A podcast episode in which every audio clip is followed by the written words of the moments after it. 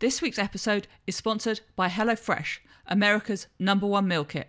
Thanks to them for supporting the Addition podcast.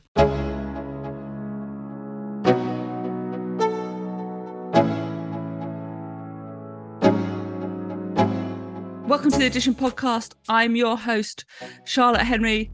We've got a difficult um, show this week. Just to say, we will be discussing some pretty uncomfortable subjects around sexual assault and domestic violence. So I just want to give that warning up front because this week I'm joined by the Athletics brilliant reporter, Adam Crafton, and he is the story, it is the journalist who unpicked so much of what happened with the Mason Greenwood story at Manchester United and how the club tried to reintegrate him into the squad after the allegations against him.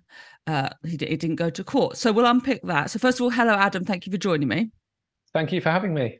Um, I would say it's a pleasure, but it's going to be a perhaps not that comfortable conversation. But I'm very pleased to have you here because your reporting on this was stellar, and that's really what I what I want to focus on. Obviously, you and I could chat about football for hours, but we won't do that on this show. We'll do that once the mics go off. Um, so let's start right, right, right at the beginning, and that is with that awful audio and images we heard. It was back in March, wasn't it? 2022. Uh, it was January 2022. Um, January. A, a, I suppose, image, uh, images and audio emerged on social media, um, in which there were images of a of a woman who appeared to have suffered injuries, and also a man using very menacing, threatening language.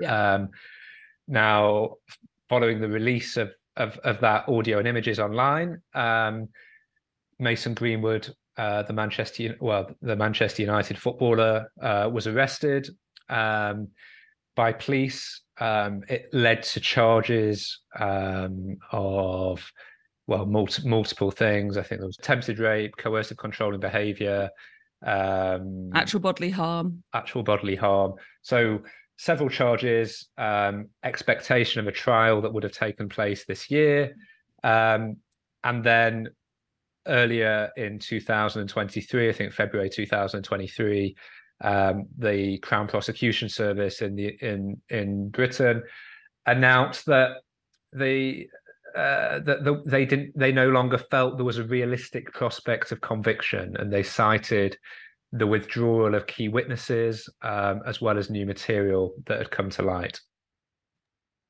Uh, yes, so all this meant that uh, the charges, as you say, against Mason Greenwood, well, they sort of evaporated, didn't they? They were because they, they, were gone. He wasn't. He never fa- went through the criminal process because the charges disappeared, basically. Yeah. Uh, so, so, so in essence, you know, he was not cleared.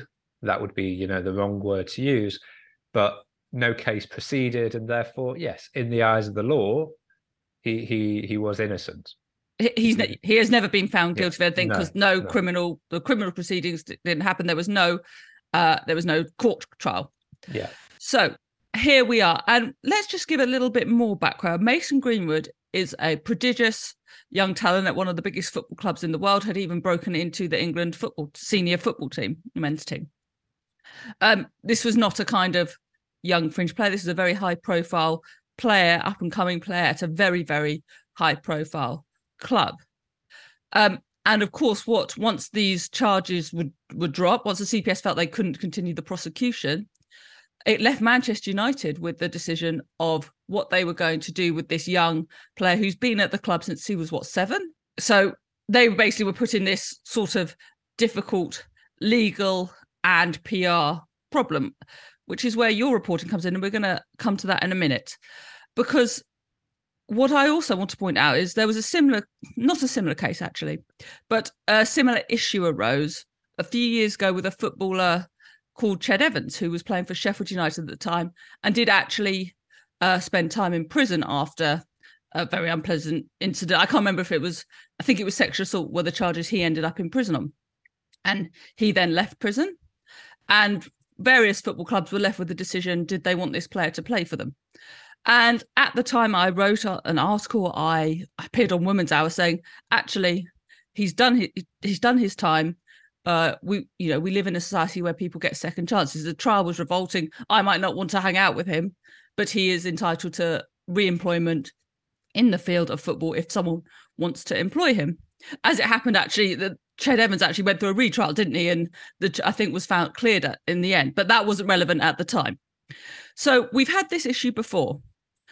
But for me, what felt different about the Mason Greenwood case is it didn't feel like justice had been served. We heard these awful tapes, we saw these awful images, but there was no judicial process ultimately.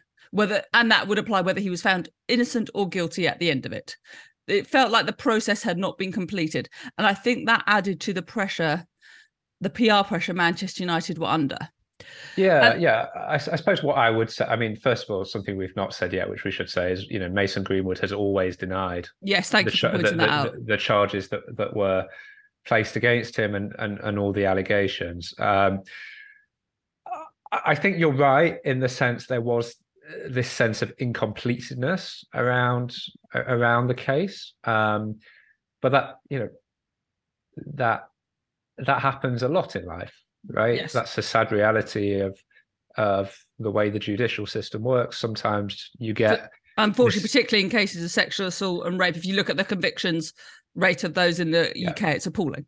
Yeah. And and I think that was one of the issues. But I think the far bigger issue was that the public had been exposed to things that they had seen and heard, and they didn't have many people did not feel they had an adequate explanation for what they had seen and heard. Um, and I think that that meant, and I think Manchester United knew that because in many cases where there's legal proceedings, you would just take the outcome of the le- of the criminal proceedings, right? So, yes, charge charges have been dropped. Okay, he's a free man. He get back to doing what you do.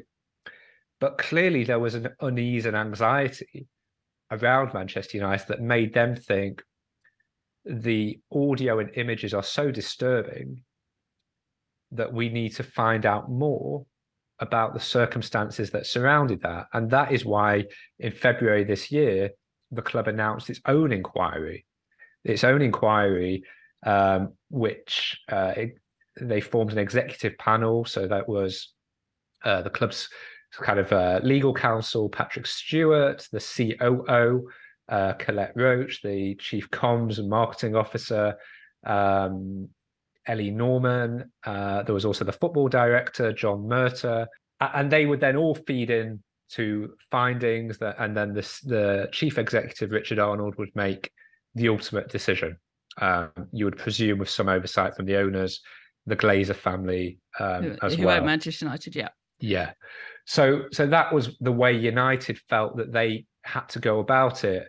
And presumably that was because of a consciousness around the public maybe had made their mind up in in in many ways. Yes, I've heard you on other podcasts talk about the you know the difference between the court of law and the court of public opinion, and I think that that is a very important part of this story and a very important part of your reporting. Because let's get to that. Let's reiterate again mason greenwood did deny all the charges against him refuted them all uh, and that's very important to remember as we have this conversation. So here we are. We're now in february where uh, manchester united are trying to unpick what to do with this young player um, and what's going to happen next.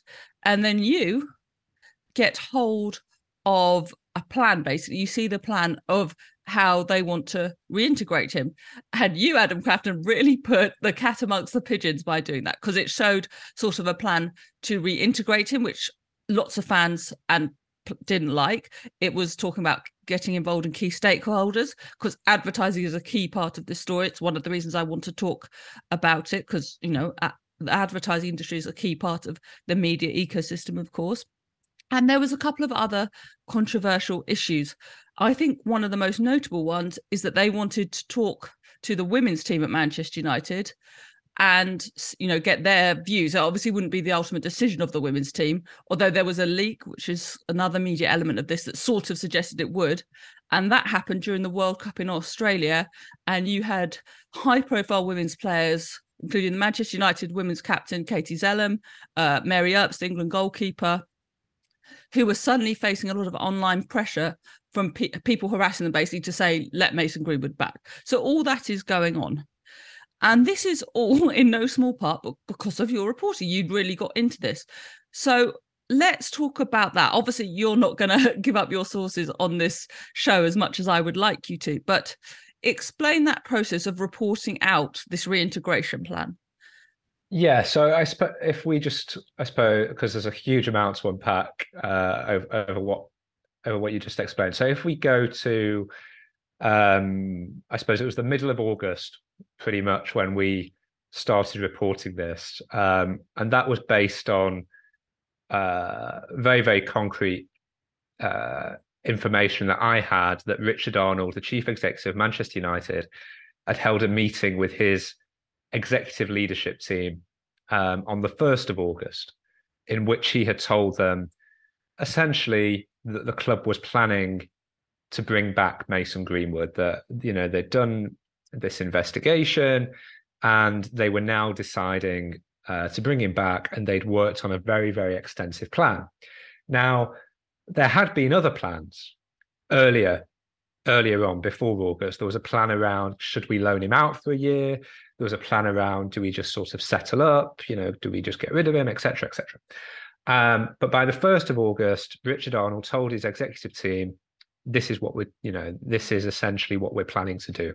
A decision is not a decision until it's executed, right? Like so. People can change their minds. So United will always say, you know, we were considering all options, etc. But as of the 1st of August, United were working on a plan to bring him back. And that plan was was basically leading up to an announcement on August the 4th, um, which would have been at two o'clock in the afternoon on August the 4th. Um, and the plan was in the in the couple of days in between the, that meeting on the first and the scheduled announcement on the fourth. And this is all like two weeks before the start of the Premier League season um, Manchester United had the intention of basically consulting, not consulting, briefing, I would say, key stakeholders. So they, those stakeholders might be the club's fans advisory board. It might also be the club sponsors. It might also be the club's women's team. And this is where this became a really interesting thing because what happened was the announcement didn't take place on the 4th of August in the end. It was pushed back and the, the, the one of the reasons it was largely pushed back was because the club realised essentially the Women's World Cup was going on, and therefore their plans to pre-brief the women's team were made very complicated because you had some of the strongest voices and leaders within that women's team out in Australia at the World Cup. This then, United had also told reporters who were out in uh, who were out in the USA on tour with the team in pre-season to expect an announcement before the start of the Premier League season, one way or another, on Mason Greenwood's future. And this is where it's like quite an interesting comms thing because it created a vacuum. Yeah. There was an expectation of an announcement, and now all of a sudden there was a vacuum. And... Which is when always when journalists try to dig into it. If you leave that gap, that's the always the space that journalists try and fill yeah, if there is some sort of guide that expects an announcement by this date and then it doesn't come, you're thinking, well, it's either gone wrong or they've changed their minds or something's caused a delay. And the Guardian did an initial story saying it had been delayed to consult the women's team. Now, there's been a lot of question, questions around this because the the fact the Guardian did that article, which was essentially correct in in the sense of it was to the delay was was essentially largely due to a desire from the club to make sure they could speak to their women's team before making an announcement. However, United, I think, would query the use of the word mm, consult, consult yeah. rather than maybe engagement or brief or but you're really getting into semantics. It's a bit pedantic. Yeah, it's a bit pedantic. Yeah, you know, you're, you're, getting into semantics, and at different points over you know the six Although, or seven in the context on. of these stories hmm. language and the you know using specific words does matter when you're reporting out reporting out these kind of stories 100% but what i would also say is that in the kind of the six months or so leading up to this at different points i'd heard united executives use different words whether it's engage or consult or it was all a bit interchangeable so i can understand i to- i can totally understand both how it was reported by the Guardian, but I also understand why after what happened next, United maybe took issue with that. Now, what happened next was bec- was following the story saying there was going to be this delay to consult with the women's team. It led to a load of kind of mad supporters on the internet who were very, very supportive of Mason Greenwood. Um, I'm not saying that's the reason necessarily they were mad. I'm saying the they started to target um, Manchester United's women's players online. Um, and that led to abuse, it led to threatening messages. We reported that at least one agent of a Manchester United women's player discussed sort of hiring a cybersecurity expert in order to, to to really track what was going on here because of the how hostile some of the messages had become. It was really deeply unpleasant, and this was all just before England were going to play in the, I think the quarter final of the World mm-hmm. Cup. Incredibly poor timing, and there was a feeling that you know, I think the public felt that the club had in some way contributed to that because this story around a delay and attributing it to wanting to speak to the women's team had come out. Now, it could have just sort of stayed there, right? And then what happened is we got the tip around Richard Arnold had told his team, and we then reported that on, I think it was August 15th, 16th.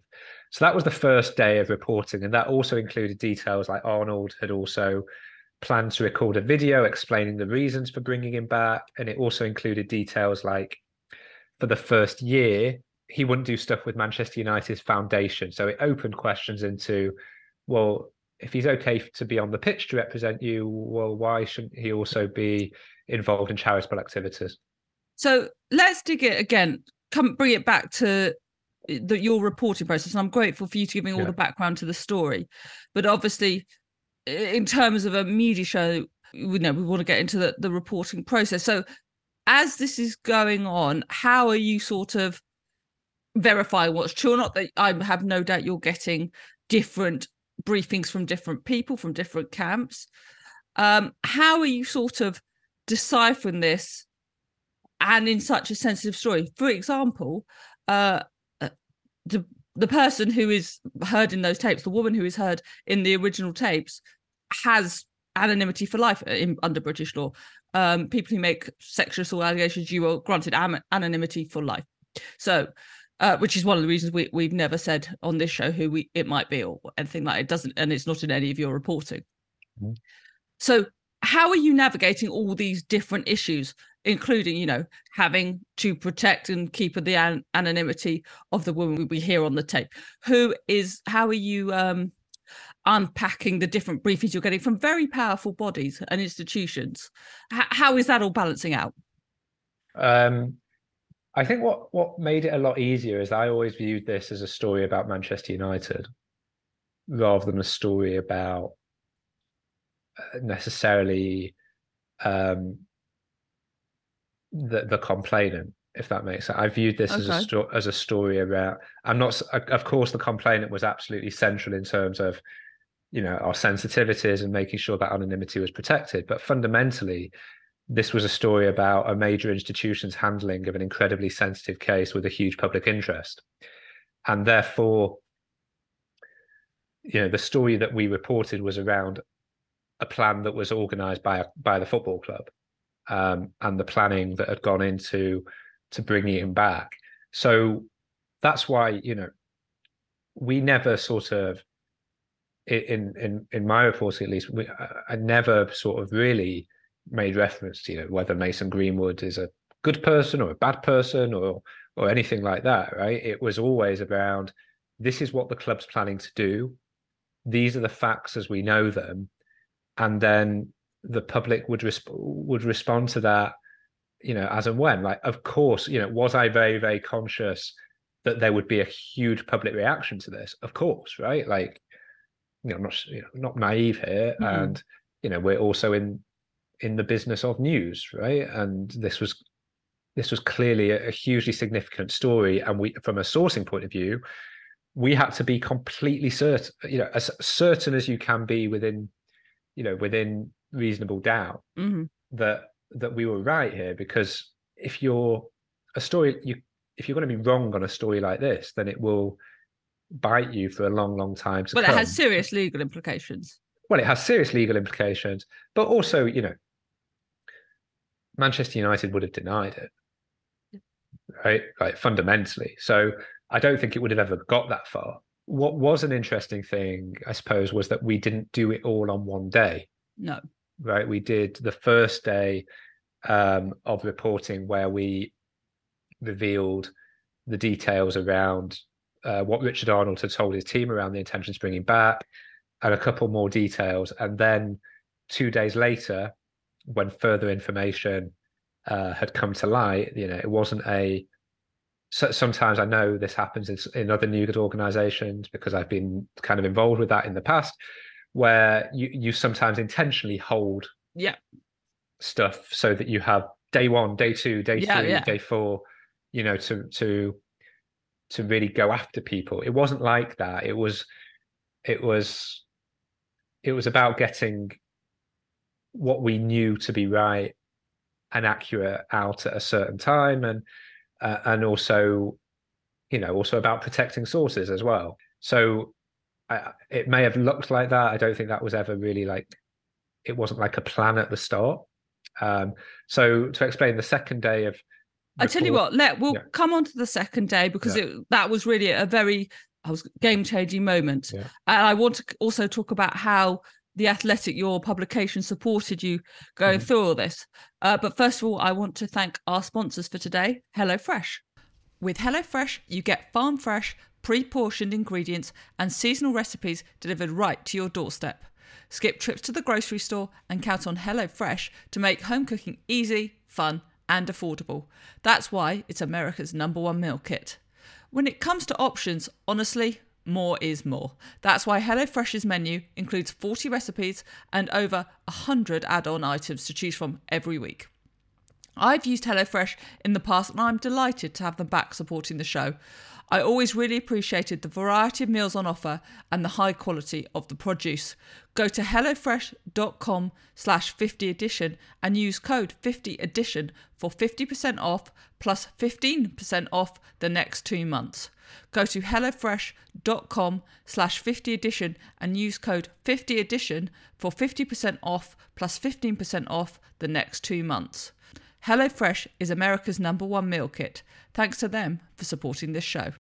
I'm with Adam Crafton of The Athletic discussing his really explosive reporting on the Mason Greenwood situation at Manchester United. So you've released your first story. Yeah. Uh, and you're saying that you didn't have this kind of we often see it with political stories, don't we? You get Yeah. day one, you get the denial. Normally the ta- and it's normally a tabloid. They have, but they know the denial. You're going to get the denial. It's going to be wrong. Uh, you're going to produce on day two or three the evidence showing the denial is wrong, which is always much more damning. Mm. You're saying you didn't have a plan that was like that. no it wasn't like some machiavellian plan to sort of do like you know day one day two day three day Right. four it was just kind of how things played out And so you're, but you are on day two now. So uh, explain how that proceeded.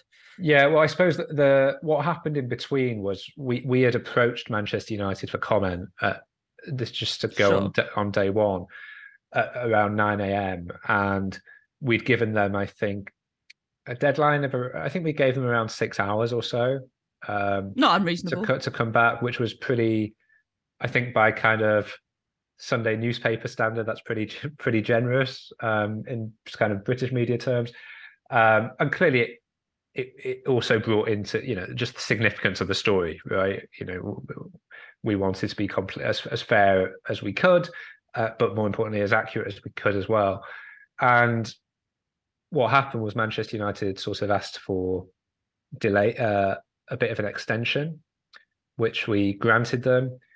And then that extension sort of went over again. And As a certain point as reporters, you have to put your foot down and say, we're going to publish this story. If you then send us a further comment, you know, yeah, you, yeah, you- yeah, you, yeah, you do. But I gave, and this may have been naive of me, I gave the club the benefit of the doubt. Actually, in that instance, partly because I've got you know a decent relationship with people Right. with certain people at the club, and therefore I I was quite comfortable sort of extending that deadline, and I didn't necessarily expect what happened next to happen to happen. So ordinarily, just in case any listeners don't know, what the way it happens is you approach a publication for response, and the uh, so you approach an organization for response as a publication, and the organization usually responds to you directly. Um, and then you insert whatever they comment or maybe give you on background or off the record or whatever into the into the article. And the idea there is, you know, you've been fair by giving them the opportunity to make sure that you're being accurate and balanced and fair, and then also you retain, I suppose, that exclusivity around around a story to put it in pretty crude terms about you know a serious issue. Ah. Uh, and it tends to give you a better story. You want to give both sides or multiple sides. It's making sure we're accurate, you know, first and foremost. And what Manchester United did, which was very unusual in these circumstances, was they simultaneously sent their response to us, but also the entire media, and also released an email to all club staff um, and put a statement on their website, which was a very, very long statement, mm. which didn't really answer any of it. But what it this this statement was put out at like 3:44 in the afternoon, and it very much, you know, it was one of those things where, as a publication at the time, you're thinking, oh, that's a bit annoying.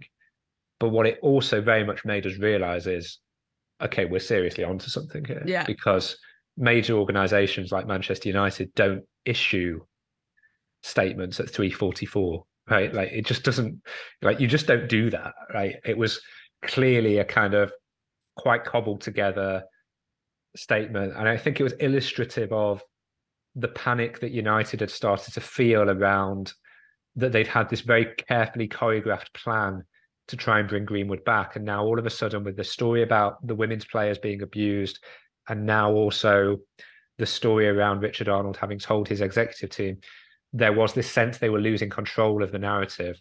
And I think this was an attempt to bring it back. But all it really served to do, I think, was to actually give more gravitas to the story and make far more of a public discussion around the story. And that's where you started to see criticism of United grow and grow, which led us into day two.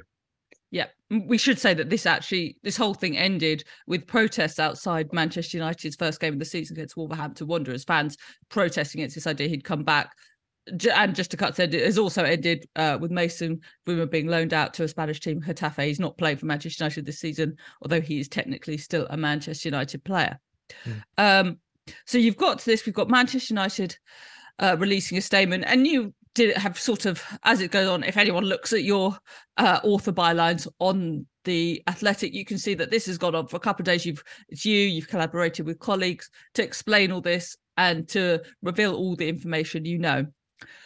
What i found really interesting about this is how the athletic had the space to do this now, I am I, I've really liked the Athletic at some points. I've actually really disliked the Athletic at some points and cancelled my subscription over certain stories.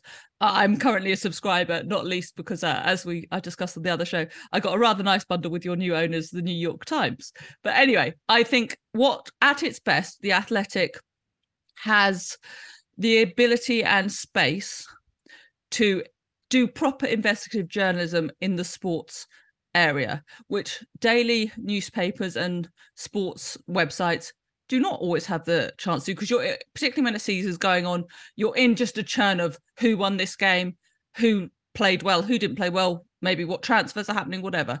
And actually the athletic tends to have the space. Did you feel like you'd been granted the space by your editors in the publication in a way that maybe you wouldn't have been elsewhere? Um I, I think any publication would have done this story if they had it.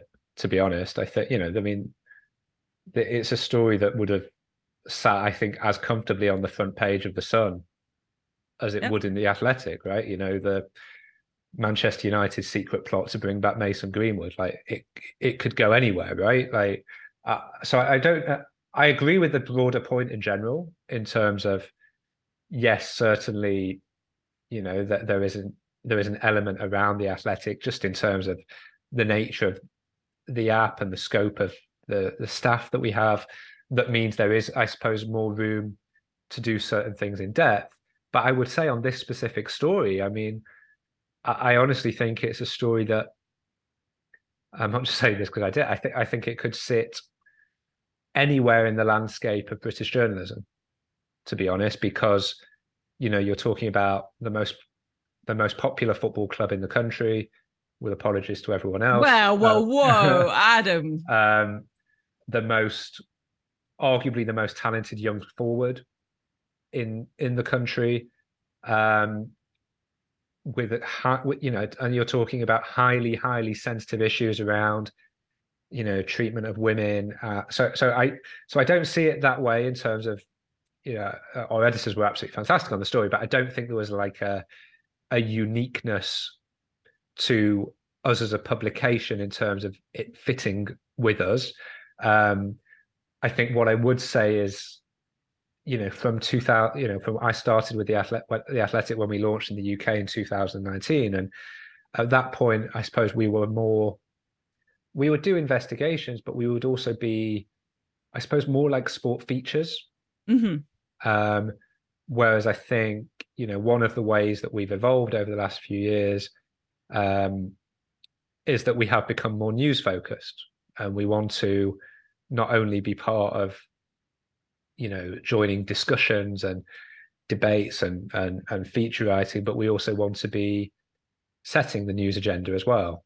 Um, but but you also have to get to a point as a publication where you're seen as a place where I don't mean this in terms of this story, but in, just in terms of stories in general, where people want to land their stories as well, yes, right? Like what... you know, because you're competing against big, big legacy organizations, yeah. whether it's Sky or BBC or the papers or uh, Sky News and you know, sure.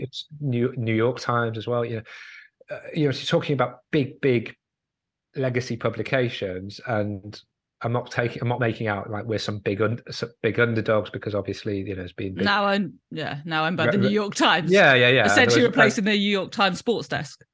Yeah, let's not go into that uh, here, but um, I will get you into trouble, Adam. I will. um, but as a result of that, you know, you have to work quite hard to get to a point where yeah people see it like that. And I think that is somewhere where we have developed and evolved pretty strongly over the past couple of years. And look, like we produce so much content on the Athletic on a daily basis that the reality is there will be stuff that is for you, there'll be stuff that's not for you, there'll be stuff that you strongly agree with, there'll be stuff you strongly disagree with.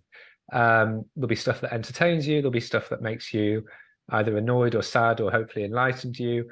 Um, and and I think that's probably the reality of of most media publications, right? Like, if I was to read any newspaper front to back, yeah, I think I would find all of those things, you know, w- w- within it. Yeah, for sure. I do think there is a space for investigative journalism within sport, and I do think, as I say, because of the cycle of seasons and competitions mm. and whatever, I think we've slightly lost that in a lot of reporting. And I think that's a shame because I think, you know, that proper investigative journalism sport, you know, to be honest, the kind of story you're talking about, like with this Mason Greenwood story, um, we, you know, it's important and we've lost it. Sport means so much to so many people, and it would be a shame to lose that. And it's nice to have some publications that have the space to do that. Can I ask? We talked about the abuse the women's team suffered as this story was unfolding. Uh, if you don't mind me asking, did you end up getting the brunt of this as well? Um, there was so I'm maybe a little bit stupid in that I leave my direct messages open, and I do that because sometimes it can lead to kind of like new connections sure. that that prove to be very fruitful. Um, and also like my my general approach is that I like I, I, I, like talking to people to people. Yeah, engaging so, people, sure. Right. So so I don't really mind uh, as a whole. Sort of uh, the point of journalism, right? Yeah, right. And and I also think that if people, you know, disagree with what you've written or want to make sort of certain points, they should be allowed with it, you know, within reason to do that. Um yeah, there was some abuse, yeah, there was some homophobic abuse, whatever, but it was I would say 90% of the messages I received were incredibly positive. Okay. I, I would say I've never received, I don't, I'm not making this about me. I'm just saying because you've asked me the question. I would, I've never received so many positive messages around a story. as Interesting. as on this. I thought that was like incredibly striking, just in terms of the public reaction to it. Um, and yeah, there was you know there was some there was some horrible stuff, but it, I mean it's, it sounds very blasé to say it, but like that is fundamentally just part of the job now, Mm. right? You know, if you're going to if you're going to be a journalist that wants to develop a following on X slash Mhm. Twitter, and you are in any way from any kind of, I suppose, different background, um, whether that is, you know, uh, gay as I am or Jewish as I am, like double blow, um, and or, or any kind of ethnic minority or female, like unfortunately, the reality at the moment is you're at risk of abuse um, on, a da- on a daily basis, and you know I think that's a that's a sad reality, but uh, I I suppose I've just sort of been in this now long enough that I almost price it in, which is wrong because there's you know there's going to be a lot of people coming into the industry who are shell shocked by that, and it will deter people and dissuade people, and also old, you know older people as well, right? It's not just Mm. it's not a young person snowflake thing to not want to be called Mm. a twat that- on the yeah, internet, yeah, yeah. And as you were sort of digging out and uncovering this story, Mm. this relates to. Were you like, um, look, journalists like causing trouble, right? That's what we do. But as you were unpicking this, you're like, oh my goodness, I'm going to get so much abuse. This is going to be so difficult. You didn't feel like that. No, never. That aspect Good. never crossed my mind. Genuine, genuinely, because it was. I mean, it was a very intense, like five day process. You know, from the first story on the Wednesday, I think the 16th, to the Monday the 21st, when Manchester United kind of U-turned and announced Greenwood would be coming back. You're talking about like what five and a half days.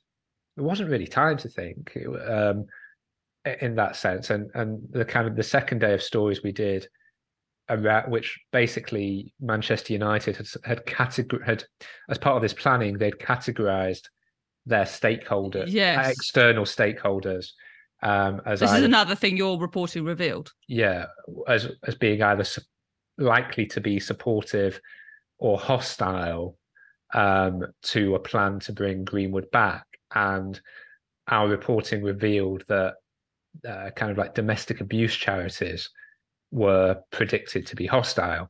Um, now, I suppose there is, you know, if you step back from how alarming that just sounds written down, you know, written down, you could say that, you know, if you were part of a consultancy firm and you were asked to draw up a plan, you would also draw up, I suppose, a risk assessment of what that plan entails. And I suppose that's, you know, what United would argue they were doing. And they were right, right? They were right in the sense of domestic abuse charities, shock horror, are not going to be happy about this. Other people would say if you're having to write down that domestic abuse charities might be hostile to this, is it the best idea to be doing this? Um, so that was, you know, that, that we felt was clearly of public interest.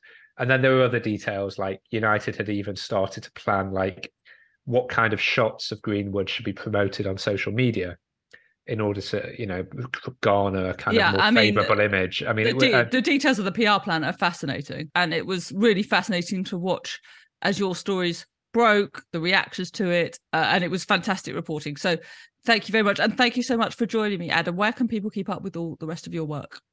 um, they can subscribe to the Athletic and stay, unlike you. unlike you. I've got Um, a subscription now. We'll talk about it on mic. um, and they can, yeah, they can subscribe to the Athletic. Um, they can follow me on Twitter at Adam Crafton underscore.